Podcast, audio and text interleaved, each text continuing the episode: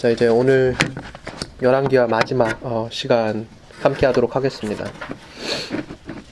어, 지난주에 저희가 어, 나눈 것들 다 기억하시죠? 어, 열한기와 10장에 기록되어 있는 이 피해 혁명 그러니까 예후가 하나님의 심판의 도구로서 당시 북이스라엘에 만행하고 있었던 죄악들이요. 예를 들면 이제 바알 숭배라든지 어, 또는 이제 산당에서 제사를 드린다든지 이러한 이방의 관습들 어, 이런 것들을 어, 떤 신분의 귀천을 따지지 않고 모두 다 어, 파멸로 몰아넣은 사건. 이 사건에 대해서 이 피해 혁명에 대해서 저희가 저번 주에 어, 다루고 그리고 마무리를 지었습니다. 어, 한 가지 안타까운 사실이 있다면 어, 예후가 이렇게 하나님의 도구로 쓰임을 받았지만 하나님의 마음대로 그가 이 땅에 있었던 이 우상숭배, 이 불신앙의 뿌리를 뽑기는 했지만 정작 자기 자신이 자기 자신이 어떻게 해요? 하나님의 율법, 그 율법 안에 온전히 서서 살아가지 못했다. 그것이 문제라는 거예요. 그게 참 안타까운 일이죠. 그래서 이 피해 혁명을 본인이 일으켰지만 그래서 이 바알 숭배자들을 뿌리 뽑았다고는 하지만 정작 본인이 자기의 영혼을 잃어버리는 자기의 영혼을 구원하지는 못하는 자기의 삶과 자기의 영혼을 개혁하지 못하는 이런 안타까움에 빠지게 됩니다. 결국 성경이 말하는 대로 여러보암의 죄가 이스라엘에 그대로 남겨지게 된 거예요. 피해 혁명 이후에도 바로 그 죄가 남아 있었다는 거예요. 열왕기하 10장 28절로 29절 이렇게 이야기합니다. 바로 그 예후에 대해서 이렇게 얘기를 해요. 예후가 이와 같이 이스라엘 중에서 바하를 멸하였으나 이스라엘에게 범죄하게 한 느바세 아들 여로보암의 죄, 곧 베델과 단에 있는 금송아지를 섬기는 죄에서는 떠나지 아니하였더라. 그래요. 결국 이 죄 때문에 이 죄에서 예후도 떠나지 못했기 때문에 예후와 그 가문은 하나님의 심판을 받게 됩니다. 하나님께서는 먼저 그의 세력과 영토를 먼저 약화시키기 시작하셨어요. 그리고 아합 가문을 패망시킨 이후에 사실 예후가 아합 가문을 패망시키면서 같이 패망시킨 게 뭐예요? 이 바알 숭배 이방 관습이에요. 근데 이걸 끊으려면 어떻게 해야겠어요? 이 원흉이 되는 나라, 이 원흉이 되는 이방 국가와의 관계를 끊어야 되는 거예요. 그렇기 때문에 예후가 어떻게 자기 자신, 자기 국가를 몰아갔냐면 이 피해 혁명을 통해서 이 페니키아의 보호를 받았었어요. 그 전에는 이 아합 아합 왕 밑에 있었던 이 북이스라엘은 여러 이제 국가들, 특별히 아스루의 위협이 있었지만 페니키아의 보호 아래 있었다고요. 원조를 받았다고요. 그래서 국제 관계 속에서 북이스라엘이라고 하는 이 작은 땅덩어리를 유지할 수 있었어요. 그런데 문제가 뭐예요? 이 피해 혁명 이후에 이 둘의 관계가 끊어진 거예요. 그러니까 더 이상 페니키아의 보호를 받을 수 없는 상황이 된 거예요. 그러니까 아수르의 위협도 있었고 또 성경에서 말하는 뭐의 위협이 있었냐면 아람 국가로부터의 위협이 있었어요. 여기서 뭐라 그러냐? 아람 왕 하사엘. 하사엘의 위협이 있었다. 이제 성경은 그렇게 이야기하고 있는데 결국 어떻게 돼요? 예후 가문이 하나님의 심판을 받고 이 아람 왕 하사엘의 손에 의해서 철저하게 유린을 당하는 역사를 경험하게 됩니다. 어디가요? 북이스라엘이요.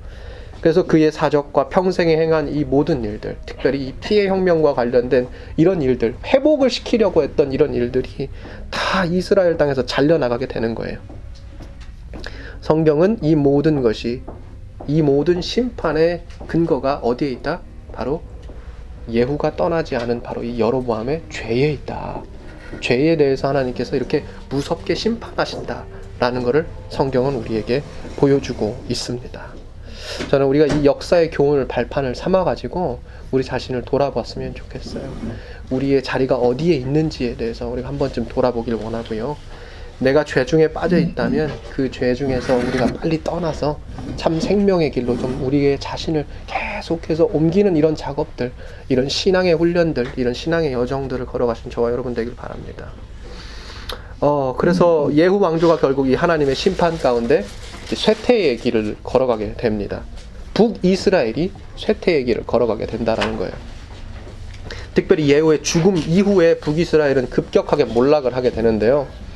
한 가지 어, 음, 이 예후 사건 이후에 예후의 심판 이후에 북이스라엘 역사 가운데 등장하는 여러 쇠퇴와 조금 한 가지 다른 점이 있어요. 이번의 쇠퇴는 무엇이 다르냐? 이건 단순히 한 왕조가 다른 왕자로 왕조를 이렇게 대체되는 게 아니에요. 그동안 북이스라엘의 역사 저희가 보면서 뭐, 뭘 보았나요? 하나님의 심판을 받으면 왕가가 계속 바뀌어요.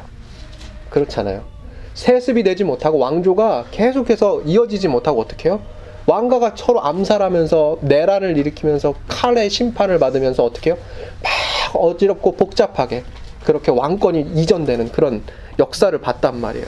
근데 이번에 예후의 죽음 이후에 또다시 그러한 형식의 왕권 이전으로 하나님이 심판하시는 게 아니라 어떤 방식으로 심판하시냐면 북이스라엘을 멸망시키시는 거예요. 더 이상의 second chance가 없는 거예요. 하나님께서 그렇게 심판하시기로 작정하셨다라는 거죠. 그 멸망의 가도가 바로 뭐 어떻게 해요? 예후의 죽음 이후에 급격하게 급격하게 이루어지기 시작을 했어요. 예후가 죽은 뒤에 그의 네 아들들이 차례로 왕권을 이어받는데요. 그거는 이제 철저하게 하나님께서 약속해 주신 어떤 예언의 말씀에 기인합니다. 하나님이 예후가 잘못했어요. 여로보암의 죄에서 떠나지 않았단 말이에요. 그럼에도 불구하고 그가 한 일이 있어요. 뭐요? 피해 혁명이에요. 그래서 바알 숭배자들과 바알 산당을 다 부셨단 말이에요. 그렇기 때문에 그걸 좋게 여기셔서 하나님께서 이 예후에게 너는 4대까지 왕권을 이어가, 이어갈 수 있도록 너희 가문을 지켜주겠다고 얘기하셨어요. 그런데 예후가 죽고 나서 비록 4대까지 그 왕권이 이어지기는 해요. 계승되기는 하지만 이 사람들이 다 어떻게 되냐면 문하엠을 제외하고 나머지 셋 아들 스가랴나 살룸이나 부가야 같은 이런 아들들은 다 처참하게 암살당해요. 왕권을 유지하지도 못하고 금방 다 암살당하고 맙니다. 그러니까 이미 아람으로부터도 위협을 받아요. 왜요? 왜 위협을 받는다고 그랬어요? 아람과 아수르에게 왜 위협을 받는다고 그랬어요, 지금? 북이스라엘이. 끊어졌죠. 누구하고의 원조 관계가 끊어졌어요? 페니키아하고의 원조 관계가 끊어졌어요. 여러분 이 페니키아하고의 이 동맹 관계는요 언제부터 소급되냐면 다윗 때부터 소급되는 거예요. 근데 그게 이제 끊어진 거예요. 왜 끊어졌어요? 이방의 관습으로부터 북이스라엘이 자유롭지 못한 거예요. 문화를 거슬러 이기지 못한 거예요. 그 종교적 관습이 이스라엘이 가지고 있었던 종교의 순수성에 먹칠을 한 거예요. 그러니까 그거를 하나님이 보시다 못해서 어떻게 한 거예요? 예후의 칼을 들어서 피해 혁명을 일으키신 거란 말이에요. 그걸 통해서 이 원조 관계를 끊었어요. 그러면 북이스라엘이 봐야 할 곳이 어디예요? 하나님이죠. 하나님을 온전히 신뢰하고 하나님께 간구하고 하나님의 말씀과 율법을 정말 주야로 묵상하는 자들이 되어야죠. 그런 하나님의 백성이 되어야 된단 말이에요. 그런데 어떻게 했어요? 그 죄에서 떠나지 않았단 말이에요. 그래서 이번에 하나님이 심판하시는데 이번 심판은 어떻다고요? 북이스라엘을 내가 멸망시키겠다는 거예요. 4대까지는 약속해 주셨어요. 그런데 그 4대로 왕권이 계승되는 역사를 보니까 어떻게 해요? 다 칼로 암살을 당하는 거예요. 처참한 역사를. 그러니까 혼탁한 대외적인 이 이스라엘의 정사를 차치하고서라도 지금 어때요? 북이스라엘은 대내적으로 엄청난 이 칼의 역사, 이 혼돈의 역사 가운데 휘말려 있는 거예요. 그리고 마침내 어떻게 됩니까? 북이스라엘은 엘라의 아들 북이스라엘 왕의 북이스라엘의 마지막 왕 호세아 호세아 때에 이르러서 어떻게 돼요? 멸망당합니다. BC 722년경 아수르의 왕 살만 살만 에셀의 손에 의해서 북이스라엘이 멸망당합니다. 종말을 맞이하게 돼요. 아수르 자료에 따르면요, 어, 호세아는 어, 조공을 바친 대가로 디글랏 빌레셀로부터 임금의 직위를 보존받아요. 인정을 받습니다. 누가요?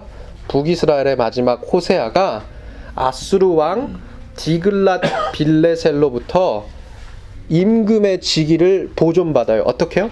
조공을 바쳐서요. 그런데 이 사람이 이 아수르 왕 이 디글라 빌레셀이 죽고 나서 그의 후계자 이 살만 에셀 누구요? 북이스라엘을 멸망로 이끈 이 살만 에셀로 이 왕위가 이전되는 그 잠시 동안의 이 혼탁한 틈을 타 가지고 아수르를 배반을 해요. 그리고 어디로 가, 어디로 붙어버리냐면 애굽에 붙어요. 여러분 북이스라엘뿐만 아니에요. 이제 이제 저희가 이제 뒤로 가면은 이제 남유다도 멸망의 가도를 갈 때에 그 이제 정치적 판단을 보게 되면요, 이 사람들이 자꾸 이제 아수르에 안 붙고 아, 이 아수르와, 아수르와의 우호적인 관계 속에서 이 하나님의 법도를 지켜가는 이런 차원의 이런 판, 정치적 판단을 못해요, 왕들이. 그래서 애굽에 붙었다가 또 한 대 맞고, 바벨론이 신흥 강국으로 등장한단 말이야. 근데 그것도 배반하고 어디로 가냐면 또 애굽에 붙었다가 또 한 대 맞아요. 그렇게 되는 거예요. 그런 잘못된 정치적 판단을 해요. 그래가지고 선한 왕이었지만 결국에 죽임당하고 남유다가 급격하게 멸망되게 된 장본인. 그걸 만든 장본이 누구예요?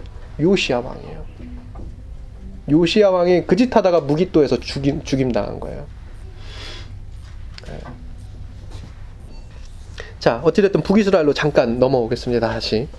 그래서 그 잠시 동안 왕권이 이전되는 그 아수르의 아수르 제국의 왕권이 이전되는 그 잠시 동안의 그 시간을 틈타 가지고 호세아가 아수르를 배반하고 반역하고 애굽의 왕에게 원조를 구해요.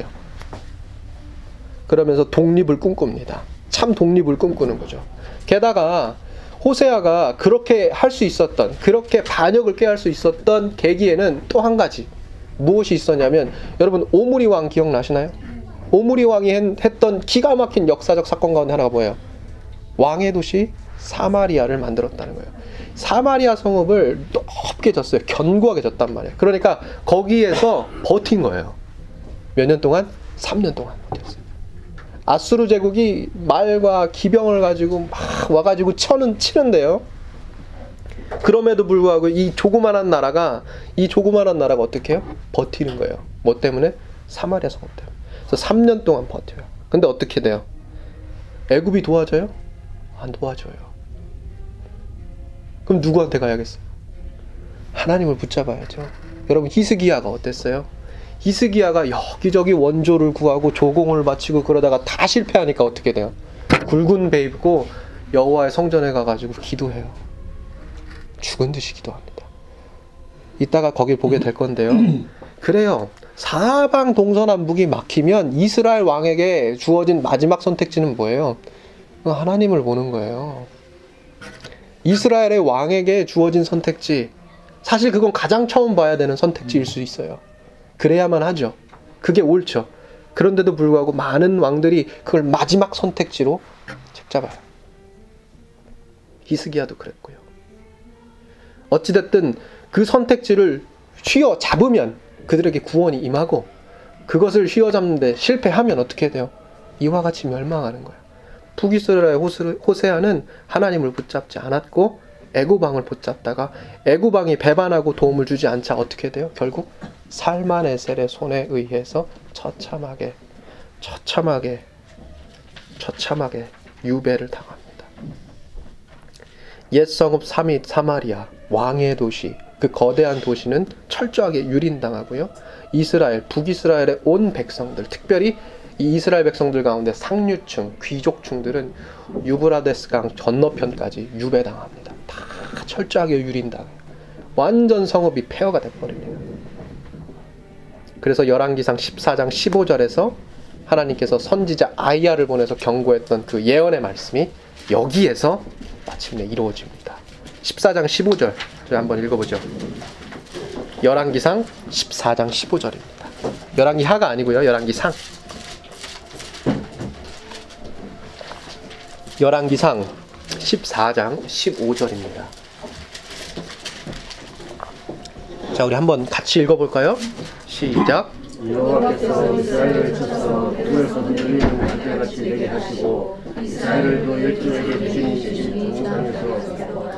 저희를 하수가 보러 흩으시니 저희가 아세라 원대로 여호와를 기억게 하였습니다.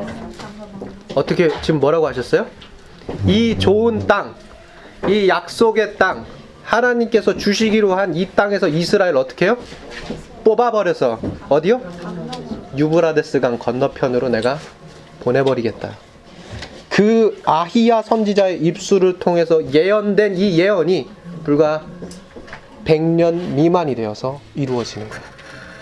왜요? 무엇 때문에? 그들이 죄의 길에서 떠나지 아니하였기 때문입니다.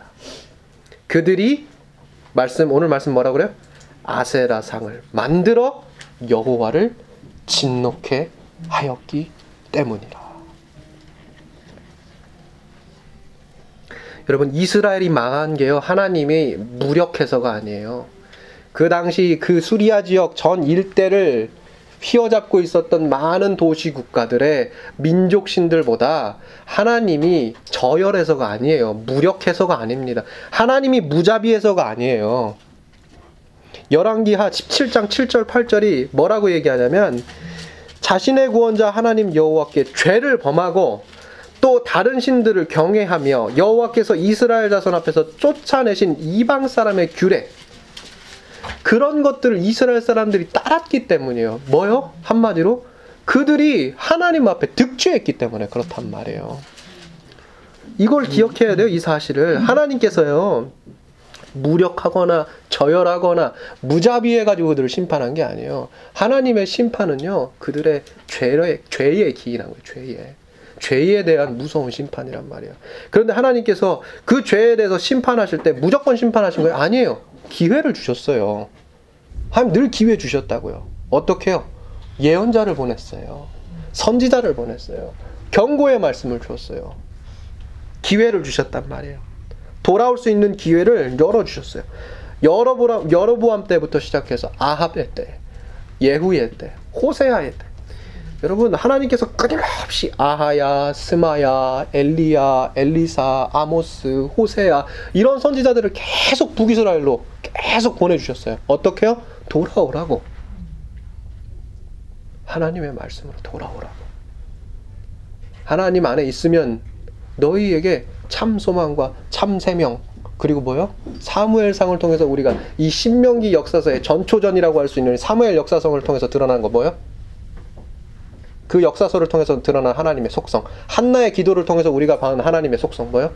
역전시켜 주신다는 거예요.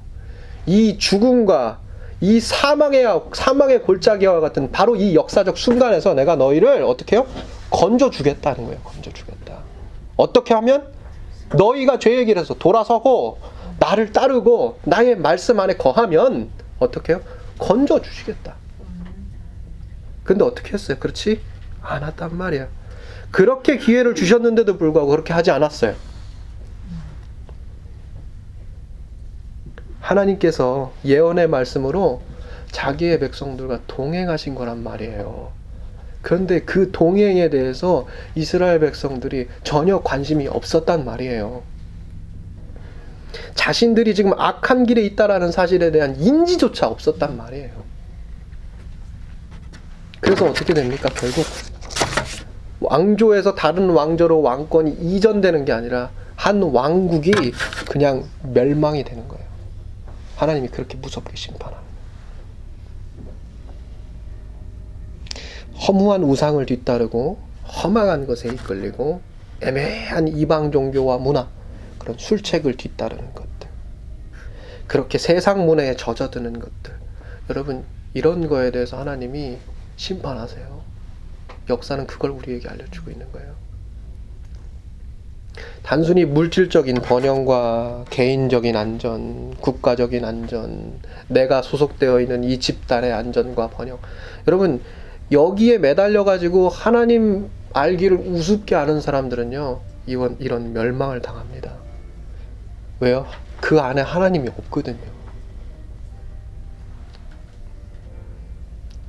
이스라엘의 몰락, 그리고 인간의 인생의 몰락과 쇠퇴는요, 하나님의 무자비함에 있지 않습니다.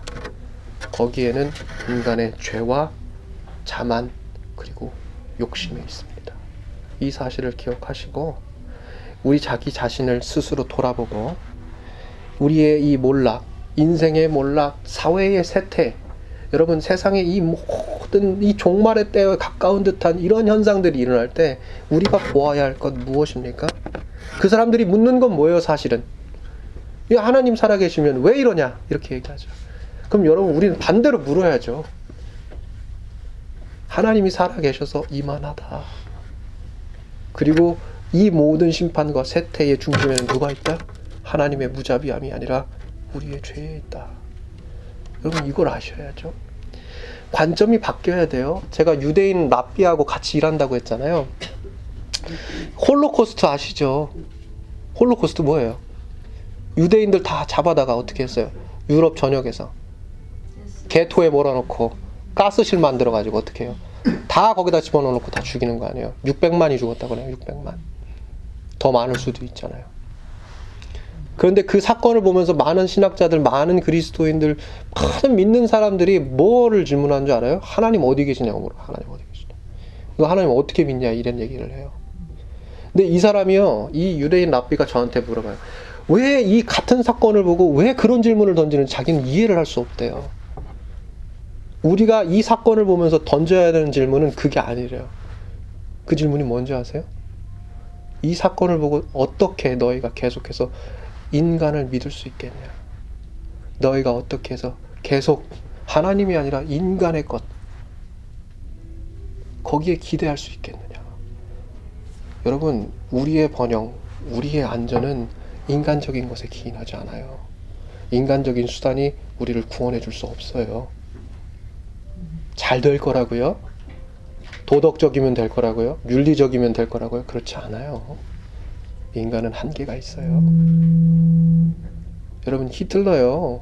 히틀러가요. 굉장히 이, 여러분 그 자서전을 읽어보시면요. 나의 투쟁이라고 있어요. 나의 투쟁이라는 자서전. 이거 금서예요. 금서. 더 이상 나오지도 않아요. 이거 읽을 수가 없어요. 예전에 나온 것들 이제 그런 버전 가지고 저희가 구해서 읽는 거예요. 근데요, 여러분 히틀러가 누구의 가장 큰 지지를 받았는 줄 알아요? 개신교 목사들의 지지를 많이 받아요. 이 사람 미대 나왔어요. 미대 비엔나에서 미술한 사람 예술가 예술가. 근데 그 사람이 그렇게 잔인하고 극악무도해져요. 양질의 것들을 그가 어떻게 보면 그 양질의 것들, 그 양질의 그 기반 위에서 자라난 사람이에요. 기독교의 후광을 입은 사람이에요. 그럼에도 불구하고요, 인간이라는 거는요, 완벽하지 않아요. 아무리 도덕, 윤리, 천천만만을 갖다 줘봐요. 여러분, 상황에 따라서 인간은 좌지우지 되는 거예요. 그게 인간의 나약함이고, 그게 인간의 죄예요. 자만하면 안 돼요. 역사가 그걸 알려주는 거예요, 역사가. 그리고 이 인생의 몰락, 한 사회의 집단의 운명이 좌지우지되는 이 모든 거는요, 여러분, 인간의, 인간이 생각할 수 있는 어떤 수단, 인간의 어떤 노력, 거기에 있지 않아요. 하나님의 뜻에 있습니다. 하나님의 손에 달려 있습니다.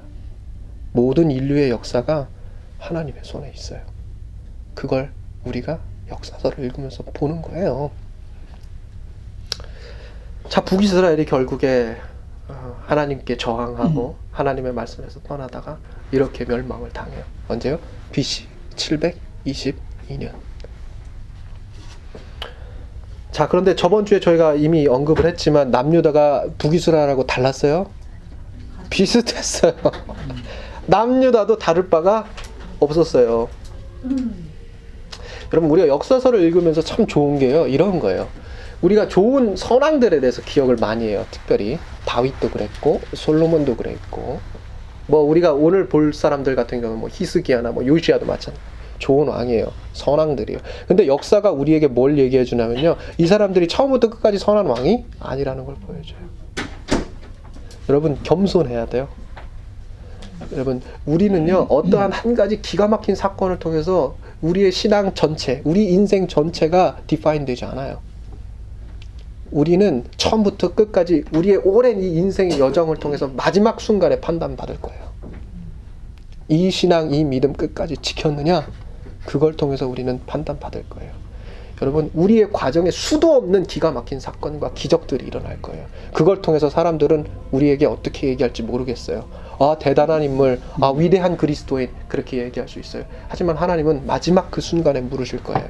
마지막 우리가 어디에 서 있는지에 따라서 우리의 잘잘못, 우리의 인생, 그 모든 것에 대해서 평가하실 거예요. 여러분, 신앙은요, 아주 좁고 험한 여정입니다. 구원은요, 두렵고 떨리는 마음으로 이루어가는 거예요. 자만하면 안 됩니다. 역사가 그걸 보여줘요. 다윗도 몰락했고 솔로몬도 몰락했고 히스기야도 몰락했고 무스 누구요? 우시야도 몰락했습니다. 인간의 선함, 인간의 도덕, 인간이 무언가를 이루려고 하는 모든 시도들, 여러분 인간의 힘이 인간의 구원을 책임져 줄 수 없습니다. 우리의 구원은 오직 하나님께 있습니다. 이 사실 기억하시길 바래요. 다윗과 솔로몬 왕국, 남유다, 북이스라엘과 다르지 않았어요. 그들의 부와 영광이 모두 다 애굽 왕 시삭의 칼로 완전하게 완전하게 유린당합니다. 솔로몬 왕의 후계자 르호보암과 그의 후계자들 역시 지난주에 언급했죠. 어떻게 됐어요? 암살당하고요. 또 어땠어요? 문둥병에 걸렸어요. 이런 위협들, 이런 심판들 끊임없이 끊임없이 남유다의 역사에도 일어납니다. 왜요? 그들이 죄를 범했기 때문이에요. 이는 이든 이제 그래요. 이제 모두 다 이제 뭐 때문에 여러분 뭐 이제 저희가 이제 솔로몬 하면서 뭘 언급했어요? 솔로몬이 참 괜찮은 인물이었는데 솔로몬이 나단 선지자를 통해서 무슨 이름도 얻었다고 그랬어요? 여디디야 무슨 뜻이에요? 하나님이 그를 사랑했다라는 얘기잖아요. 하나님의 사랑을 듬뿍 받는 사람이란 말이에요. 근데 이 여디디아 솔로몬이 그렇게 하나님께서 사랑 하나님의 사랑을 받는 자였는데 어떤 사람이었어요? 열왕기상 3장 보니까 기본 이방에서 이방 이방 성읍에서 이방 3당에 가가지고 거기에서 하나님께 제사를 드리는 거예요. 여러분 솔로몬까지 소급되는 이 이방 3당 제사 이게요 루오보암과 그의 후계자 이 다윗과 솔로몬 가문의 이 모든 후계자들의 면면에 이어지는 거예요. 산당 제사가. 그래서 남유다도 북이스라엘처럼 배교와 우상숭배, 하나님의 말씀에 불순종하는 이런 죄들에 끊임없이 노출돼요. 이러한 남유다 일시적으로 소망의 불길을 지핀 인물이 있는 거예요. 그 인물이 바로 누구요? 히스기야. 그게 이제 히스기야, 히스기야. 그리고 또 누구? 요시야, 요시야. 이 두 왕 때문에 남유다가 잠깐 일시적으로 다 꺼져가는 촛불을 회복시켰어요. 예. 먼저 히스기야 왕을 좀 볼게요. 자, 히스기야는요, 그의 아버지 아하스나 그의 아들 문하세하고는 달리 열왕기야 18장 3절을 보니까 이래요. 여호와께서 보시기에 정직 정직하였더라. 여호와께서 보시기에 정직하게 행한 인물이 누구요? 히스기야예요. 성경은 그렇게 얘기하고 있어요. 이 말의 의미는 뭐냐? 그가 이방신에게 제사 드리는 장소를 파괴하고 종교 개혁을 단행했다라는. 열왕기하 18장 4절. 우리 한번 같이 읽어 볼게요. 시작.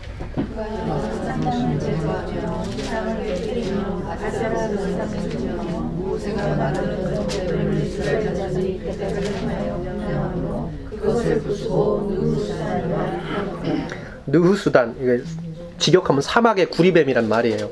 이거를 이제 이것까지도 다 이제 이거 뭐 달목사님께서 또 설교해 주신 부분인데요. 자 이렇게 종교 개혁을 단행했어요. 요즘 뭐예요? 하나님께서 이것을 어떻게 해요? 좋게 여기신 거예요. 굉장히 좋게 여기셨어요. 그러니까 성경이 뭐라고 합니까? 18장 7절로 8절이에요. 여호와께서 그와 함께 하심에 그가 어디로 가든지 형통하였더라. 저가 아스르 왕을 배반하고 섬기지 아니하였고 그가 블레셋 사람들을 쳐서 가사와 그 사방에 이르고 망대에서부터 견고한 성까지 이르렀더라. 여러분 여기서 블레셋을 쳤다. 여러분 이거는요 다윗 선왕 때의 역사하고 굉장히 닮아 있는 거예요.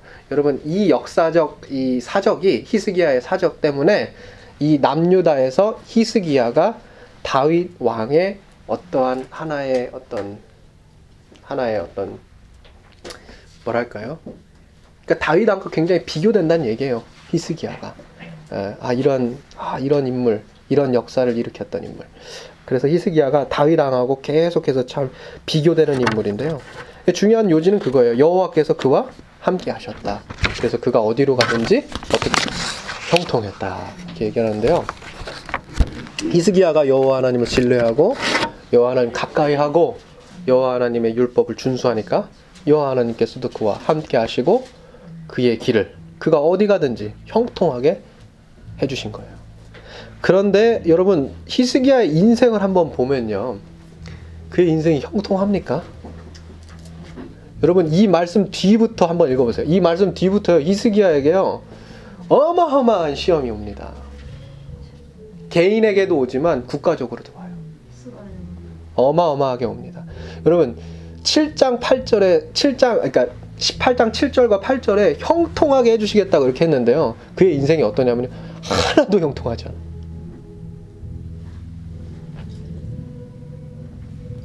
열왕기상 열왕기야 13장 25절 한번 볼까요? 거기 보시면요 이래요.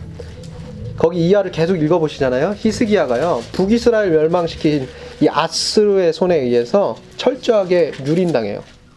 그 히스기야가 한 나라의 왕인데요. 이 남유다, 이 남한국의 왕인데도 불구하고 그걸 어찌저찌 못해요. 그냥 유린당하는 걸 어떻게 해요? 손 놓고 보는 거예요.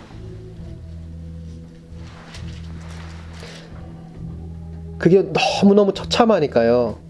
이 이방인 침략자, 이 아수르를요, 돈으로 매수해야겠던 거예요. 그래가지고 조금이라도 이 유린당하는 걸 막아야 되겠어요. 그래가지고 히스기야가 무슨 짓을 하는 줄 알아요? 성전 기물을 약탈해가지고 그걸 팔아가지고 줘요. 여러분, 히스기야가 잘못이 있어요. 그도 그렇게 막 그냥 깨끗한 인물이 아니에요. 여러분, 성경에 나오는 많은 위대한 인물의 성정이요, 우리하고 전혀 다르지 않아요. 그럼에도 불구하고 그들이 위대한 일을 할 수 있는 일은 이유는 뭐예요? 그들이 잘난 게 하나님이 도우신 거예요. 오늘 설교 말씀이 그거 잘 얘기해 주잖아요. 목토밭. 이거 되기 위해서 우리가 노력하다가 여러분 평생 그냥 평생 그냥 인생이 그냥 힘든 거예요.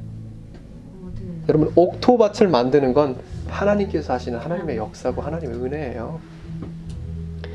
우리가 다 가시밭 같기도 하고 돌밭 같기도 하고 길가 같기도 하잖아요. 물론 옥토밭도 있겠죠. 중요한 건 뭐예요? 중요한 건 뭡니까? 하나님께서 그와 같은 우리를 반드시 기경하실 것이라는 거잖아요. 그렇죠. 그래요. 그 하나님의 은혜에 있어요. 성경의 많은 위대한 인물들의 성정이 그렇게 우리보다 나을 게 없지만 그럼에도 불구하고 위대한 역사를 이룬 이유 바로 하나님께서 그들을 갈아엎으셔서 사용하신 거예요. 히스기야도 그런 인물 가운데 하나였어요. 성전 기물을 약탈해 가지고 문짝 떼다가 팔아서 어떻게 해요? 아수르의 조공으로 바치면서 우리 살려달라고 그러는 인물이에요. 종교 개혁을 대단하게 단행을 했지만 그의 실상은 어땠어요? 인간적인 모든 노력과 수단을 아끼지 않고 어떻게 해서든지 이 시험의 때를 이겨내려고 했단 말이에요. 어디 그뿐이에요. 그렇지 않아요. 18장 19절 이하를 보면요. 아스로 왕이 히스기야와 그의 사절단에게 이렇게 얘기를 해요. 이게 정말 치욕적인 순간이에요. 엄청 치욕스러워요. 뭐냐? 뭐냐면요. 이제 너희가 애굽을 의뢰한다고 될 것 같으냐? 이런 얘기하는 거예요. 너희가 애굽에게 북이스라엘처럼 어, 손을 뻗쳐가지고 원조해달라고 해가지고 그 사람들이 힘 빌려주면 그들이 힘 빌려주면 너희가 내 손아귀로부터 벗어날 것 같으냐 지금 이 얘기하는 거예요. 너희가 말을 탈 수 있는 사람 낼 수 있으면 내가 너희하고 전쟁하지만 내가 기꺼이 니네한테 말 2천 마리 줄 테니까 어디 한번 나한테 대들어 봐라 이 얘기하는 거예요 지금. 지금 한 나라의 왕한테 이런 식으로 지금 치유하는 거예요 지금. 이 말을 듣다 듣자 하니까 너무나 치욕스러워가지고 열왕기하 18장 26절을 보면 히스기야와 그의 사절단, 사절단이 아수르한테 막 간절하게 요청을 해요. 뭔 요청을 하냐면요. 주 내 왕 랍사게요. 우리에게는 그리하여도 무관하다마는 저 성 위에 있는 예루살렘 백성들이 듣는 곳에서는 유다 말이 아니라 다만 아람 말로 하여 그들로 하여금 이 치욕의 언사를 듣고 수모를 당치 않게 하소서. 이 얼마나 치욕스러워요. 그러니까 모르는 말로 해가지고 우리한테는 이렇게 얘기해도 돼요. 우리한테 욕해도 되고 다 해도 되는데 저기 가서만큼은 저 사람들이 못 알아듣는 말로 해주세요. 그럼 당신이 원하는 거 다 하겠습니다. 지금 이 얘기하는 거예요. 히스기야가. 그 랍사이가 어떻게 해요? 아수르 왕이 뭐라 그래요? 18장 28절로 35절이에요. 랍사게가 드디어 일어서서 뭐요? 유다 말로 히스기야가 어떻게 했어요? 가가지고 빌었어요, 빌었어요. 어떻게 해요? 아람 말로 해달라고. 근데 랍사게가 일어서 뭐라 그래요? 유다 말로 크게 말하기 시작을 하는 거예요. 소리질러 불러 이르되 너희는 대왕 아스루 왕의 말씀을 들으라. 왕의 말씀이 너희는 히스기야에게 속지 말아라. 그가 너희를 내 손에서 건져내지 못하리라. 또한 히스기야가 너희에게 여호와를 의뢰하라 함을 듣지 말아라. 그가 이르기를 여호와께서 반드시 우리를 건지실지라 이 성읍이 아스르 왕의 손에 함락되지 아니하게 하시리라 할지라도 너희는 히스기야의 말을 듣지 말라. 아스르 왕의 말씀이 너희는 내게 항복하고 내게로 돌아 내게로 나아오라. 그리하고 너희는 각각 그의 포도와 무화과를 먹고 또한 각각 자기의 우물의 물을 마시라. 내가 장차 와서 너희를 한 지방으로 옮기리니 그곳은 너희 본토와 같은 지방 곧 곡식과 포도주가 있는 지방이요 떡과 포도원이 있는 지방이요 기름 나는 뭐가 있어요? 꿀이 있는 지방이라. 너희가 살고 죽지 아니하리라. 히스기야가 너희를 설득하여 이르기를 여호와께서 우리를 건지시리라 하여도 히스기야에게 듣지 마라. 민족의 신들 중에 어느 한 신이 그의 땅을 아수르 왕의 손에서 건진 자가 있느냐? 하맛과 아르밧의 신들이 어디 있으며 스빌와임과 헤나와 아와의 신들이 어디 있느냐? 그들 북왕국 사, 마리아를내 손에서 건졌느냐? 민족의 모든 신들 중에 누가 그의 땅을 내 손에서 건졌기에 너희 민족신 여호와가 예루살렘을 내 손에서 건지겠느냐 하셨느니라. 저희가 지금 히스기야에게 약속된 형통에 대해서 이야기하다 여기까지 왔어요. 히스기야 형통합니까? 여러분 예수님 믿으면 그냥 막 저절로 형통해져요?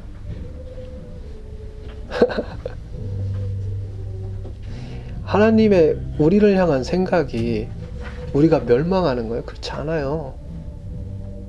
우리로 생명을 얻고 풍요를 누리며 형통해지는 거예요. 그런데요, 히스기야에게도 하나님의 생각은 동일해요. 형통을 또한 약속해 주셨어요. 그런데 지금 그의 인생이 지금 어때요? 형통하지 않아요.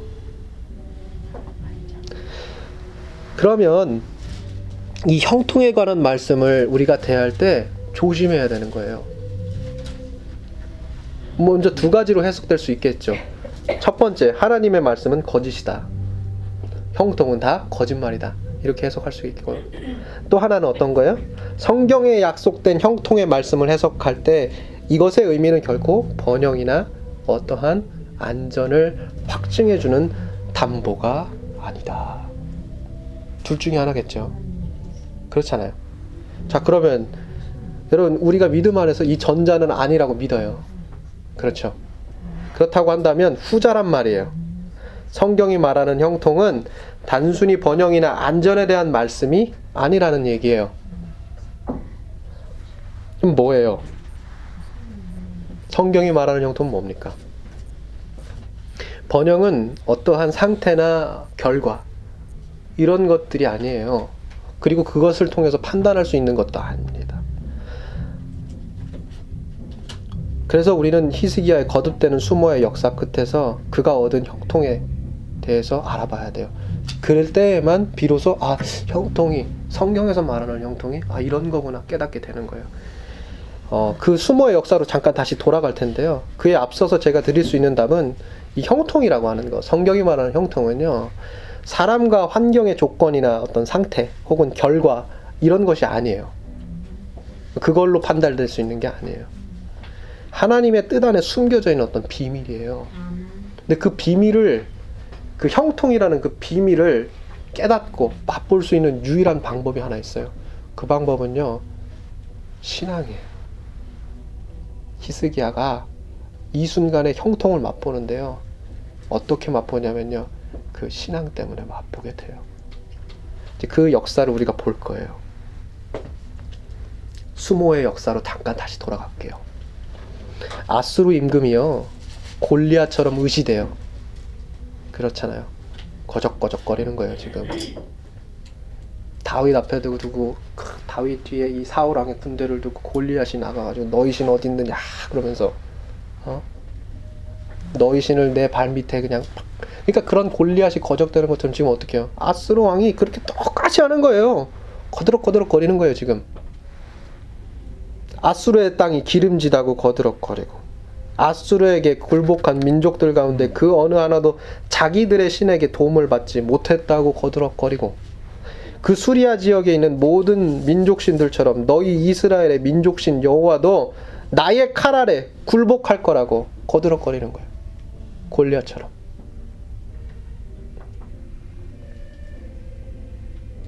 히스기야가요. 진짜 어떻게든 살아보려고 발버둥 쳐요. 이때까지 계속 그랬어요. 성전 문짝 빼가지고 성전 기물 약탈해서 팔아가지고 조공도 바쳤고요. 별의별 짓 다 했어요.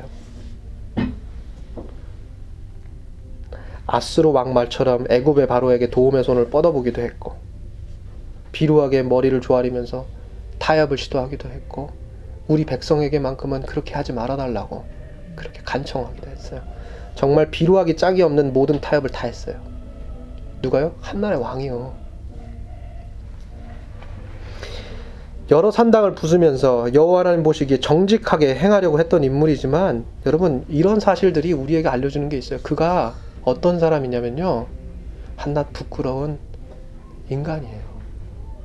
그도 그런 인간이에요. 우리랑 똑같아요. 하지만 다, 다른 게 한 가지 있죠. 그는 한낱 개인이 아니라 한 집단의 운명을 짊어진 왕이란 얘기예요. 완벽하지는 않지만 안면을 몰수하고 이방 왕에게 가가지고 그 치욕스러운 말을 하려거든 차라리 아람어로 해달라고 그렇게 빌빌대지만 그는요 모든 인간적인 노력을 다 생각하고 생각하고 고안해서 어떻게 해서든지 이 민족의 운명을 살려보려고 노력을 했어요. 어딘가 모르게 부끄럽긴 하지만 참 많은 노력을 하면서 아둥바둥 했단 말이에요. 근데 결국이 그 결국이 어때요?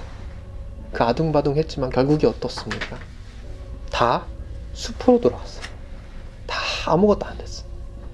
그 거드럭거드럭거리는 아수르 대왕 앞에서 그 수리아 전 일대를 굴복시킨 지도자 앞에서 히스기야가 그냥 유린당하는 거예요.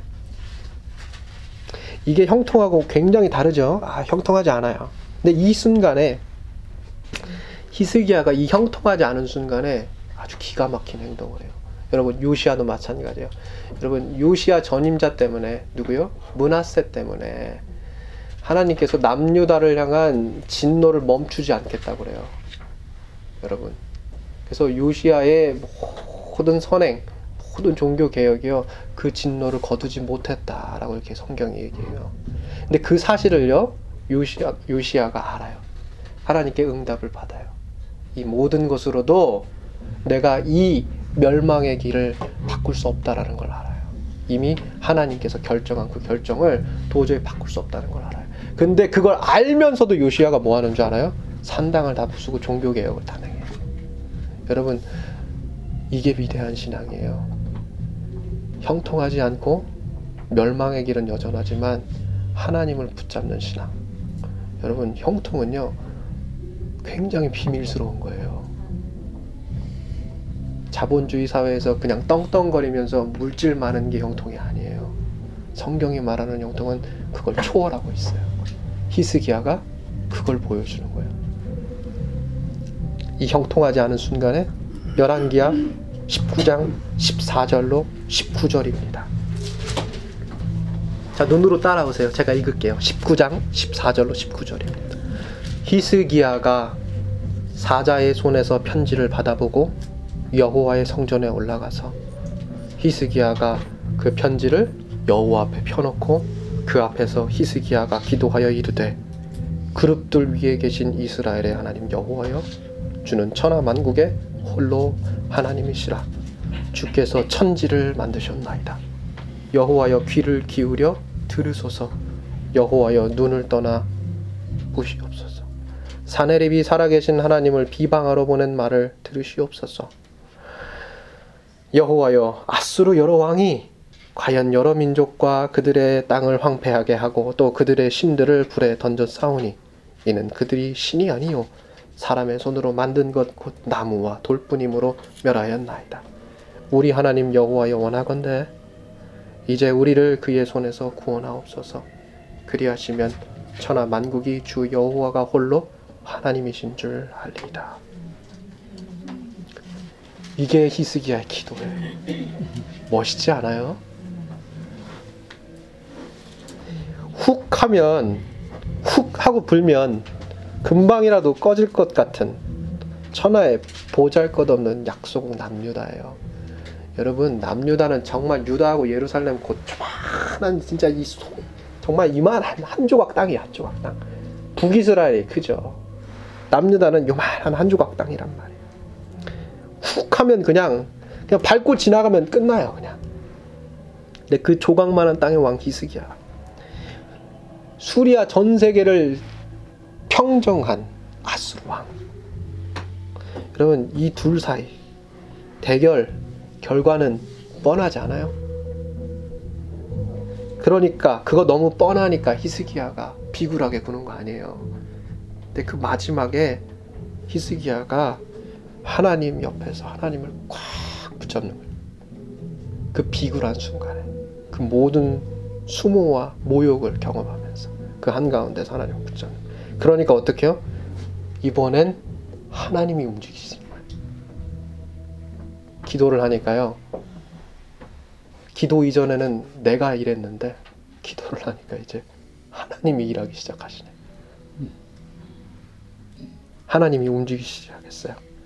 그 신실하신 하나님이 이스라엘 역사의 한 페이지에 또다시 자신의 발자취를 남기고자 일어나시는 거예요. 열왕기하 19장 34절로 35절이에요. 그 발자취가 이래요. 내가 나와 나의 종 다윗을 위하여 이 성을 보호하여 구원하리라. 이 밤에 여호와의 사자가 나와서 아수르 진영에서 군사 18만 5천 명을 친지라. 아침에 일찍 일어나 보니 다 송장이 되었더라. 여러분 이 사건이 얼마나 대단했던지요. 고대 근동의 소문이 쫙 퍼진 거예요. 그 조각만한 땅덩어리의 남유다. 그 히스기야 왕이 뭐가 있어가지고 수리아 전 일대를 평정한 이 왕, 왕의 군대 18만 5천을 하루아침에 송장으로 만드냐 이거예요. 그 전 일대에 소문이 퍼지는 거예요. 그러니까요. 그 당시 신흥 강대국 바벨론이요.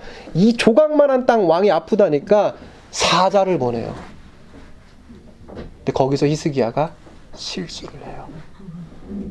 그게 그의 일생의 가장 큰 실수예요. 어찌됐든 간에요. 이 사건을 통해서 하나님이 어떻게 해요? 이 남유다를 구출해 주시는. 어떻게 했더니 하나님을 붙잡았더니 근데 이게 영원한 형통을 약속하는 거예요? 그렇지 않잖아요. 이 사건 이후에 또 어떻게 해요? 히스기야는 또 죽을 병에 걸려요.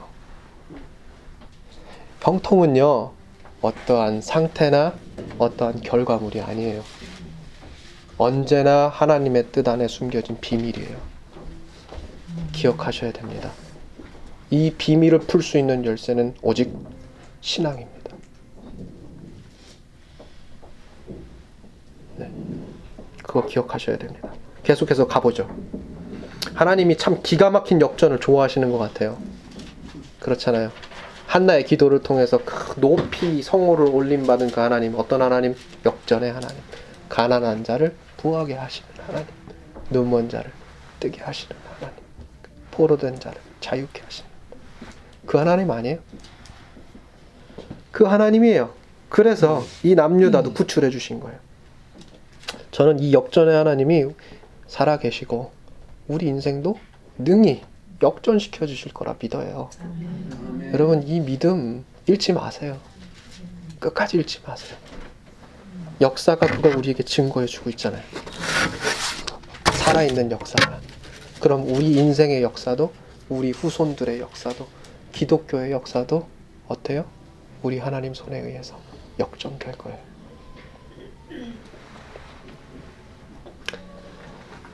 자, 사내립과 그의 군대가 그 18만 5천이 하루아침에 송장이 돼요. 자신만만하던 이 사내립이요. 참, 처참하게 돌아가겠죠. 어디로 돌아가요?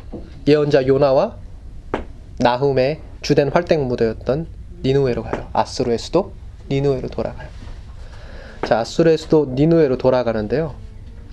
어쩌면 그곳에서 아수르 왕은 사내립은 또 다른 전쟁의 발판을 마련하고자 했을지도 모르겠어요. 그런데 거기서 무슨 일이 또 일어나냐면요. 거기에서 사내립이 암살을 당해요. 그리고 그의 아들들은 어때요? 자기가 그렇게 신앙하고 자기가 여호와는 민족 신이지만 자기 신 누구요? 니스록은 온 우주 만물의 신이라고 이렇게 얘기하면서 참 자기의 권력을 보호하고 자기의 이 음. 모든 칼의 권력 이걸 통해서 능히 이 모든 민족 이 일대를 다 평정한 거 아니야. 이 하나님 어떤 하나님? 니스록의 하나님. 이사 이 신, 이 신만이 진짜 신이다 이렇게 얘기를 하는데요. 사내립은 암살당하고 그의 아들들은 어떻게 되는 줄 알아요? 니스록 신전에서 그 신전 앞에서 제사하다가 다 처참하게 죽어요. 우리 하나님이 살아계시다는 증거예요. 하나님께서 아수르를 제국을 여러분 물리치신다고 한다면요. 여러분 그분께서는 어떤 민족도 물리치실 수 있는 분이에요. 어떤 장애물도 능히 이기게 하시는 분이란 말이에요. 못하실 일이 없는 분이에요. 여러분 그 역사적 사건이요. 그 기가 막힌 한 나라에 일어난 사건이 히스기야의 개인의 사건으로 또다시 와요. 저 멀리 있게 느껴지는 그런 어떤 역사의 무대가요.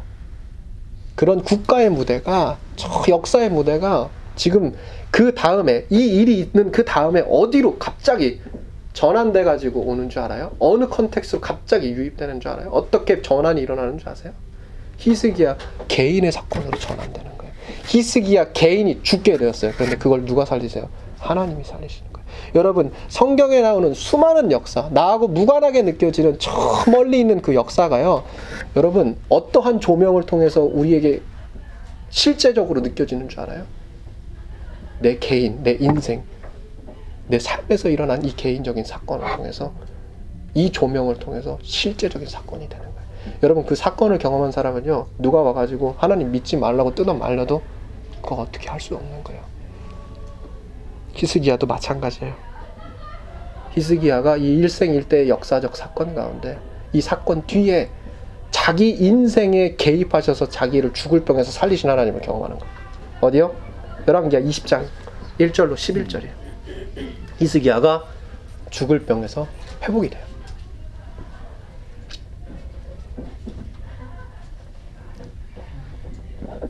이거 이 사실대로 믿는 게 굉장히 중요해요. 하나님이 이렇게 하실 수 있다. 하나님은 못 하실 일이 없다. 이걸 믿는 것이 중요해요. 근데 그보다 더 중요한 것이 있어요. 그것은 뭐냐? 하나님께서 이 한 사람 히스기야를 그의 질병으로부터 회복시키시고 구원하시는 일이 하나님께서 이 아수르 아수르로부터 한 집단, 한 나라, 한 왕국 누구요?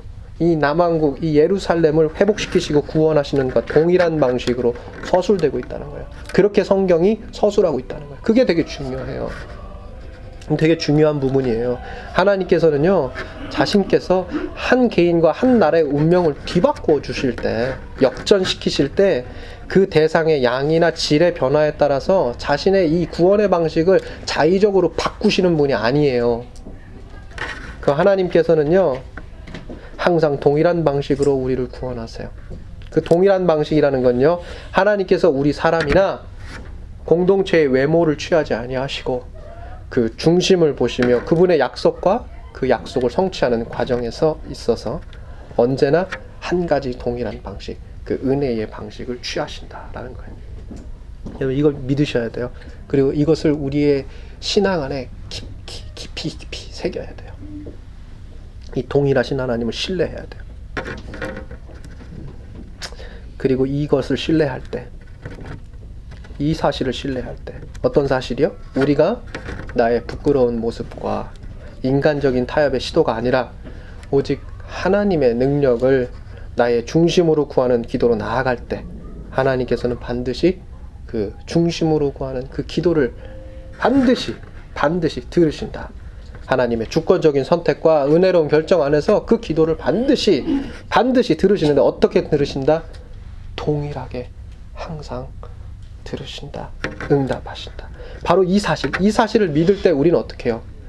이 상황과 이 조건과 이 환경에 구애받지 않고 형통할 수 있는 히스기야가 이걸 보여주는 거예요. 그의 굴곡진 삶이 우리에게 이거를 증언해 주는 거예요. 형통은 오직 믿음으로, 신앙으로 이해할 수 있는 신비예요. 신비. 이 신비를 이해하지 못하는 사람은 이 현 상황을 해결할 수 있는 것처럼 보이는 모든 인간적인 유혹들에 쉽게 빠집니다. 하지만 이 신비를 알고 맛본 사람, 그런 사람은 어때요? 이 상황을 초월하여 역사하고 계시는 하나님을 찾습니다. 이 한 분을 찾아서 이 그분을 전적으로 신뢰하는 개인과 나라에게 반드시 그 형통함이, 그 형통함의 역사가 있을 줄로 믿습니다. 올 한해 이 믿음 안에서 한 개인이 변화되고 한 사회와 집단이 변화되는 것 이런 것들 우리가 한번 봐야 되지 않겠어요? 예. 그런 믿음 가지고 이런 말씀, 이런 역사를 우리가 담대하게 증언하는 그런 주님의 일꾼 되길 원합니다. 자, 히스기야 통치 시대에 있었던 이 두 가지 굵직한 사건 어때요? 아수르 왕으로부터 구출하시는 사건과 히스기야 개인을 구출하시는 이 사건. 이 두 가지 사건은 이제 우리로 하여금 어, 히스기야를 굉장히 선한 왕으로 이렇게 기억할 수 있도록 도와줍니다. 하지만 역시 그도 말년에 죄를 범하는 거예요. 어, 솔로몬의 어, 그의 아내 된 외국인 여인들 때문에 어, 그러했듯이 외국의 힘을 믿고 하나님을 이제 신뢰하는 데서 히스기야가 돌아섭니다. 그 대표적인 외국의 힘이 어떤 인물이에요? 어떤 어떤 나라요? 바벨론이 바벨론. 자, 열왕기하 20장 12절 이하. 제가 아까 얘기한 그거예요. 이제 뭐요? 그전 일대에 소문이 쫙 퍼진 거예요. 왜요? 아수르 군대를 하루아침에 정말 18만 5천 명을 송장으로 바꿔놨으니까. 근데 그러니까 이제 바벨론이 궁금해가지고 사절단을 보낸 거예요. 야 이거 남유다 이게 우습게 볼 게 아니구나. 우리가 애국으로 원정을 가야 되는데 아 그 중간에 남유다가 있구나. 근데 이 남유다가 아수르 제국을 아주 그냥 쑥대밭을 만들었구나. 그러니까 바벨론이 어때요? 사절단을 보내는 거예요. 야 여기 뭐 숨기고 있는 거 아니야? 뭐가 있는 거야 뭐가? 신무기가 있나? 보낸 거예요. 근데 거기에서 히스기가 어떻게 해요? 다 보여줘요 다. 왕실 무기고 보물 창고 다 보여주니까 사절단이 그거 보고 뭐예요? 이거 아무것도 없네 이거. 아무것도 없네 이거. 그 어떻게 돼요? 그 뒤로 바벨론의 침략을 당하는 거예요. 그걸 누가 했다? 히스기야가 했다. 히스기야가요. 바벨론하고 우호적인 관계를 만들려고 한 거예요. 그래서 그런 걸 다 보여준단 말이에요. 근데 그게 화근이 됐죠. 네. 결국에는 이 20년 동안 통치한 이 선한 남유다 왕 다음에 더 악한 왕 문하세, 문하세가 등장하게 되고요. 그리고 그 문하세를 통해서 결국 어떻게 되나요? 히스기야가 개혁한 모든 것이 그 이전의 상태로 돌아가 버리고 말아요. 21장 3절 이하를 보니까 이래요. 문하세는 그의 아버지 히스기야가 헐어버린 산당들을 다시 세웠고 이스라엘의 왕 아합의 행위를 따라 바알을 위하여 재단을 쌓았고 아세라 목상을 만들고 하늘의 일원 성신에서 경배했어요. 그것뿐만 아니에요. 자기 아들들을 불가운데로 지나가게 했다고 그러는데요. 이게 뭐냐면요. 이방 재단에서 이제 자기 아들들을 제사로 제물로 드리는 이방 관습이 있어요. 그거 얘기하는 거예요, 지금 이거. 자기 아들들 이거 제사 제물로 드리는 거예요. 그런 관습을 얘기하는 거예요. 또 뭐 했어요? 점쳤어요. 사수를 행했고 신접한 자와 박수를 신음했고 정말 여호와 보시기에 정말 이루 말로 할 수 없는 죄악을 했어요. 누가요? 문하세가. 그래서 진노하신 하나님께서 21장 13절로 18절에 뭐라 그래요? 내가 사마리아를 잰 줄과 아합의 집에 다림 보던 추 다림줄을 예루살렘에 베풀고 또 사람이 그릇을 씻어 엎음같이 예루살렘을 씻어 버릴지라 내가 나의 기업에서 남은 자들을 버려 그들의 운수의 손에 넘긴즉 그들이 모든 아, 원수에게 노략거리와 겁탈거리가 되리니 이는 애굽에서 나온 그의 조상 때부터 오늘까지 내가 보기에 악을 행하여 나의 진노를 일으켰습니다. 이제는 선지자들의 경고를 받았던 북왕국의 운명이 어떻게 된 거예요? 남왕국의 운명이 된 거예요. 한 가지 우리가 엿볼 수 있는 점은 이 지금 오늘 말씀 방금 지금 읽은 말씀에서 심판의 상징인 뭐요? 다림줄. 이제 다림줄이 등장한다는 거죠. 이 다림줄에 관한 말씀 우리가 아모스 7장에 가서 보잖아요. 세 번째 환상으로 아모스가 본 게 뭐예요? 이 다림줄인데요. 여러분 이 다림줄이요 원래 이 성벽을 재는 데 쓰는 거예요. 이 성벽을 재는 데 쓰는 이 다림줄이 이 이거를 이제 성급과 그 방어 시설에 이렇게 들이댄다 이런 거는요 이 권력자들 정복자들이 그 성읍과 방어 시설을 정복하기 전에 상징적으로 하는 행위예요. 그러니까 하나님께서 지금 다림줄을 어떻게 했다 그래요? 예루살렘 성읍에다가 댔다 그러잖아요. 하나님 지금 어떻게 하겠다는 거예요? 내가 이 성읍을 완전히 파멸시키겠다는. 하나님 그런 상징적인 행동을 하신 거예요. 왜요? 그들이 하나님 앞에 득죄했기 때문에. 하나님은 죄를요 이렇게 무섭게 미워하세요. 무섭게. 예레미야 7장 16절로 20절에 가면요. 하나님이 얼마나 무섭게 심판하시겠다. 이렇게 이걸 이런 것들에 대해서 알게 돼요. 하나님이 철저하게 파괴하시겠다. 이런 심판 메시지 이런 걸 지금 이런 것들을 전달해 주는 상징적인 행동으로 이제 다림줄을 이렇게 딱 거셨는데 하나님이 얼마나 무섭게 진노하셨냐면요. 이제 예언자들에게 더 이상 백성들을 위해서 간구하지 말아라 이렇게 얘기해요. 나 듣지 않겠다 이래. 그게 이제 예레미야 7장 16절로 20절에 나오는 거예요. 뭐라 그래요? 그런즉 너는 이 백성들 위해서 기도하지 말아라. 그들을 위하여 부르짖어 구하지 말아라. 내게 간구하지 말아라. 내가 내게서 듣지 아니하리라. 하나님이 이렇게 진노하신 거예요. 본래 자기 백성을 위해서 하나님께 나아가 기도드리는 게요. 모든 예언자들의 중요한 임무예요. 맡겨진 사명이에요. 그런데 하나님께서 예레미야에게 이거를 금하시는 하나님의 진노가 그만큼 컸어요. 그래서 요시아 왕이 개혁을 해요. 아까도 얘기했지만 개혁을 하는데 이 진노의 불길을 끄지 못했어요.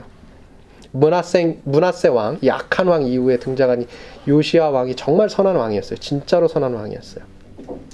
다윗 왕의 버금가는 선한 왕으로 성경에서 소개돼요. 성전을 돌보는 일에 열심을 가졌던 인물이고 율법을 회복시켰고 대대적으로 유월절을 지켰어요. 엄청난 인물이에요. 그런 인물인데도 불구하고 어때요? 그 회복을 위해서 힘썼는데도 불구하고 어때요? 문하세의 죄가 여전히 남아 그 진노의 불을 일으켜 결국 어때요?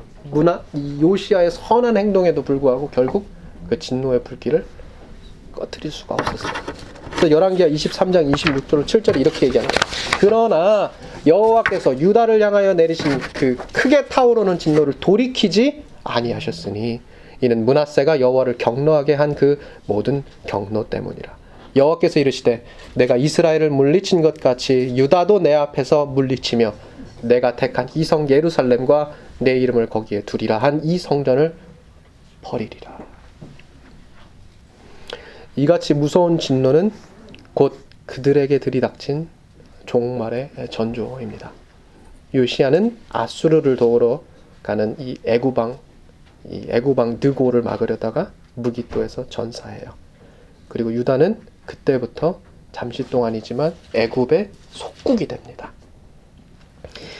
요시아의 후계자로 지명된 여호 아하스 그 사람은 이 애굽에 의해서 애굽의 속국이 되면서 즉각 폐위당하고요.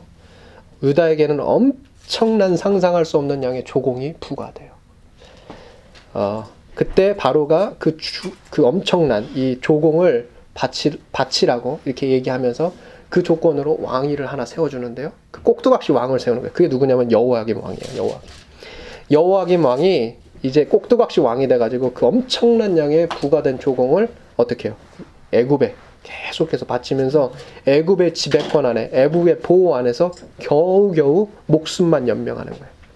그러다가 이 여호야김 자신이 통치했던 제4년 BC 605년에 갈그미스에서 전투가 어마어마한 전투가 벌어져요. 그때 어떻게 돼요? 애굽의 바로가 이 새로 나타난 세계 강대국 바벨론에게 대패합니다. 그러면서 이 유다와 예루살렘을 포함하고, 있는 팔레스티나가 바벨론의 지배권 안으로 들어가 버려요. 그러니까 어떻게 되겠어요? 여호야김은 이제 조공을 애굽이 아니라 어디로요? 바벨론으로 바치게 되는 거예요. 그래서 바벨론에 조공을 바치면서 또 근근히 왕의 명분을 유지하는 거예요. 여호야김 왕은 그런 왕이었어요. 그러면서 하나님 앞에 모든 악한 행동, 모든 악한 행실을 했어요. 당시에 이 605년 갈그미스 전투가 벌어지고 이 팔레스티나가 바벨론의 지배권 안에 들어가면서 605년에 드디어 1차 포로가 발생하게 돼요. 바벨론으로 끌려가는 1차 포로가 있어요. 그 1차 포로, 그 포로들 가운데 포함됐던 인물들이 누구냐? 바로 다니엘과 세 친구예요. 다니엘은 바로 이 시기 인물이에요. 605년경. 그리고 그 세 친구 하나냐, 미사엘, 아사랴.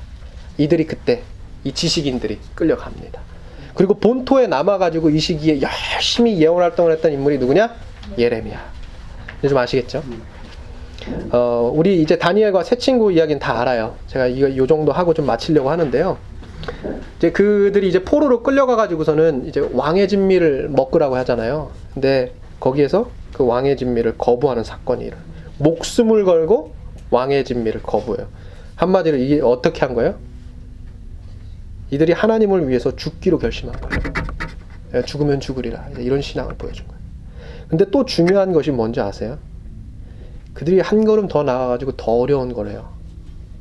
하나님을 위해서 죽는 것보다 더 어려운 일을 하기로 결심했는데 그게 뭔지 아세요? 하나님을 위해서 살기로 결심한 거예요. 여러분, 이거 아셔야 돼요. 하나님을 위해서 죽는 것보다요, 사실 하나님을 위해서 사는 게 더 어려워요. 여러분, 그게 더 어려워요. 이 어려운 일을 다니엘과 그 세 친구가 감당해요. 예루살렘이 망해도 하나님이 망한 것이 아니기 때문에 그들이 살아계신 하나님의 회복의 약속을 믿고 있기 때문에 어떻게 해요? 그 어려운 일 하나님을 위해 살기로 작정한 거예요. 근데 그냥 또 살아남지 않아요. 그냥 살지 않아요. 어영부영 살지 않아요. 다니엘은요 바벨론의 왕 누부갓네살의 꿈을 해석하면서 그 나라의 최고 통치자의 가장 가까운 총리까지 올라가요. 그것까지 하나님께서 올려주신 거예요. 하나님을 위해서 살아남기로 결심했다니까 하나님께서 또 그런 축복을 그에게 주시는 거예요. 근데 이보다 더 중요한 건 뭐냐? 그것은 바로 이 이방 왕 누부갓네살의 입에서 하나님을 찬양하는 고백이 나온 거예요. 누구 때문에? 다니엘 때문에. 하나님을 위해서 살기로 결심한 이 다니엘이라는 인물의 믿음과 실력과 탁월한 도덕성에 탐목해가지고요. 이방의 왕이 자기가 심판하고 자기가 멸망시킨 그 조그마한 땅덩어리 도시 그 도시의 민족신 여호와가 우주 만물의 하나님이라고 찬양하고 경배하는 사건이 일어났어요. 이게 중요한 거예요. 저는 우리가 하나님을 위해서 살기로 작정하면요 기적이 일어난다고 봐요. 많은 사람들이 하나님을 위해서 죽겠다고 하는데요. 사실 그거는 그 어려운 일 아니에요. 그때 하나님을 위해서 살겠다고 하면요. 그거는요. 매일매일이 영적인 전쟁이에요. 매일매일이 날마다 죽는 거예요. 오늘날 이 세상에서 참으로 기독교가 박해받고 천대받는 때 아니에요? 근데 이 천대받는 모임의 주인이 되시는 분이 하나님이에요. 이 하나님이요. 때를 기다려요. 사람을 기다려요. 누구를요? 그 하나님을 위해서 살기로 결심한 사람 나타나기를 위해서 여러분 이 결단이요 다시금 온 세상 위에 지금 이렇게 천대받는 그 이름 그 하나님의 성호를 높이 올리는 그런 하나의 중요한 역할을 할 줄로 믿어요. 여호야김 어 이제 이제 이거, 이거 하나 남았는데요. 이것만 하고 마치죠. 네, 저희가 이거 다시 열, 11개를 음. 돌아올 수는 없어요. 이것만 하고 마치겠습니다. 조금 길어졌네요. 자, 결국에 여호야김이 바벨론에게 조공을 바치면서 근근히 버티다가요. 601년이 돼가지고 이 바벨론이 이제 느부갓네살이 애굽 원정을 계속해서 했다가 무리하게 하다가 실패를 하고 결국 본국으로 돌아가요. 그러니까 이, 이 일 때문에 여호야김이 이제 오판을 하는 거예요. 어떤 오판을 하냐면 이제 고대 군동의 패권이 다시 이제 애굽으로 돌아갈 거라고 오판을 하는 거예요. 그래가지고 아 이거 다시 이거 바벨론을 반역하고 이거 애굽에 붙어야겠다 이런 판단을 하는 거예요. 하나님한테 묻지도 않았어요. 결국 그러면서 어떻게 돼요? 애굽에 붙어요. 그러니까 하나님이 누구를 보냈냐면 예레미야를 보내요. 예레미야 2장 8절 18절과 36절을 이제 읽어보면 예레미야가 그런 이제 여호야김의 선택 이런 오판에 대해서 경고를 하면서 그렇게 하지 말아라 그래요. 근데 그거를 들어요 안 들어요? 안 들어요. 안 들어가지고 바벨론 왕 누부갓네살의 손에 의해서 그 사람이 처참하게 죽임을 당해요. 그리고 그의 후계자 여우야긴 역시 짧은 기간 동안 통치하다가 포로로 끌려가 버리고 이때 이제 이때가 이제 597년이에요. BC 597년인데 이 당시에 뭐가 발생하냐? 2차 포로가 발생. 그렇게 대들다가 또 2차 2차로 포로가 끌려가는데요. 그때 끌려간 사람들이 이제 에스겔 선지자 그리고 이제 1만 명의 유력한 사람들 귀족 출신 왕과 그에 가까운 지도자들 이런 사람들이 다 끌려가는 거예요. 그러니까 남, 남한국에 남은 사람들은 진짜 흐지부지한 인물, 들만 남은 거예요. 완전히, 완전히 지금 난리가 났죠. 결국 이제 이런 2차까지 일어나게 되고요. 어, 에스갈은 이제 그발 강가에서 계속해서 예언했던 인물이에요. 어, 그런 인물인데요. 우리가 선지서를 하면서 이제 계속 다루게 될 텐데요. 하나님께서 그를 부르신 이유는요. 하나님의 메시지, 하나님의 위로의 메시지를 전달해 주기 위함만이 아니에요. 에스겔을 부르신 이유 그건 뭔지 아세요? 그건 바로 남왕국 온 이스라엘 백성들이 헛된 소망 갖지 말라는 거예요. 그렇게 쉽게 돌아올 수 없다는 거예요. 하나님의 심판과 징계가 무겁다는 그러나 반드시 그 때가 차면 거기에서 살게 될 것이다. 너희가 돌아오게 될 것이다. 이제 그걸 그걸 그 말씀을 에스겔이 어떻게 받아요? 37장에서 마른 뼈가 살아나는 환상을 통해서 보게 되는 거예요. 이스라엘이 마른 뼈와 같은 이 이스라엘이 어떻게 해요? 군대처럼 살아날 것이다. 이제 그 환상이에요. 예, 유다를 회복시켜 줄 거다. 이렇게 얘기 이런 메시지를 받아요. 그러면서 40장에 가 가지고 회복된 그 성서의 조감도를 에스겔이 하나님의 환상 가운데 봐요. 그게 이제 회복이 되는 거예요. 언제? 얼마 만에? 70년 만에. 그 70년 만에 회복되리라는 말씀을 누구한테 줘요, 하나님이? 예레미야한테 줘요. 그리고 그 회복의 말씀, 70년 만에 회복될 것이라고 하는 그 예레미야의 그 말씀을 누가 바벨론에 있던 사람 중에 누가 그걸 받아요? 다니엘이 그걸 받아요. 다니엘이 그 예레미야 편지를 받아서 그 회복의 말씀을 가지고 아침, 점심, 저녁으로 세 번씩 기도하는 거예요. 뭘 위해서? 유다의 회복을 위해서 기도하는 거예요. 이게 이제 그때까지 그런 역사적 이런 기본적인 어떤 틀이라고 보시면 되겠어요. 어, 이렇게 어, 바벨론에서 어, 다니엘이 이제 회복을 계속해서 기도했죠. 바벨 그 예레미야의 편지를 받고서 그런데 정작 이제 남유다에서는 어때요? 멸망의 길을 향해 갑니다. 왜냐하면 당장 회복되는 게 아니기 때문에 그래요. 그래서 여우야긴 왕을 대신해서 시드기야가 올랐지만 그는 어떻게 했어요? 괜히 또 이제 우물쭈물하면서 악을 행하고 느부갓네살 왕에게 반역을 깨하다가 어떻게 됐어요? 신하들한테 붙잡혀가지고 끌려와서 자기가 보는 자기가 두 눈으로 뜨고 보는 앞에서 자기 아들들 다 죽이고 두 눈이 뽑히잖아요. 예, 그러면서 바벨론의 유배를 당하고 별의별 처참한 꼴을 다 당합니다. 이때가 이제 586년 남유다가 완전히 무너지는 순간입니다. 이때 모든 유다와 예루살렘은 멸망하고 거의 모든 사람들이 바벨론으로 끌려갑니다. 이때부터 소위 뭐가 등장하냐? 디아스포라 떠돌이 유대인이라는 개념이 이때부터 등장을 하게 돼요. 오늘 여기서 이제 11개를 마칠 거고요. 바로 이 디아스포라 유대인들 이 이야기가 쓰여져 있는 에스더서 이 에스더서를 저희가 다음 주에 가도록 하겠습니다. 수고하셨습니다. 감사합니다.